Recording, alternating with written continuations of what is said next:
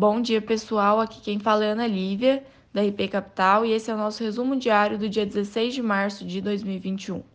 Ontem, o Ibovespa fechou em alta de 0,6 pontos percentuais, atingindo o patamar de 114.851 pontos.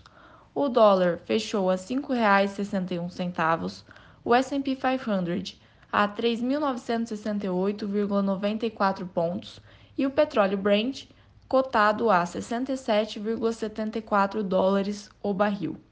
No Brasil, os destaques vão para a PEC emergencial, que depois de promulgada, aguarda a edição das duas medidas provisórias que vão trazer a abertura de crédito extraordinário e o detalhamento da nova rodada do auxílio, que devem ser apresentadas até amanhã. Devem ser contempladas 46 milhões de pessoas durante quatro meses com benefícios de R$ 150 a 375 reais. O volume total do benefício não poderá ultrapassar os 44 bilhões previstos na PEC.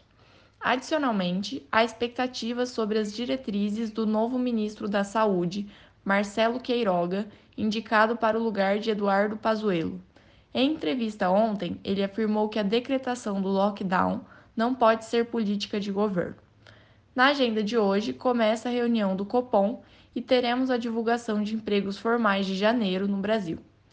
No cenário internacional, na Europa pairam preocupações em relação ao ritmo da vacinação em meio à aceleração de casos da Covid-19 em países como Alemanha e Itália. Diversos países europeus suspenderam o uso da vacina desenvolvida pela farmacêutica AstraZeneca e a Universidade de Oxford. As medidas foram tomadas por precaução após relatos de formação de coágulos sanguíneos. Os ministros da Saúde da região devem se reunir hoje para debater o tema.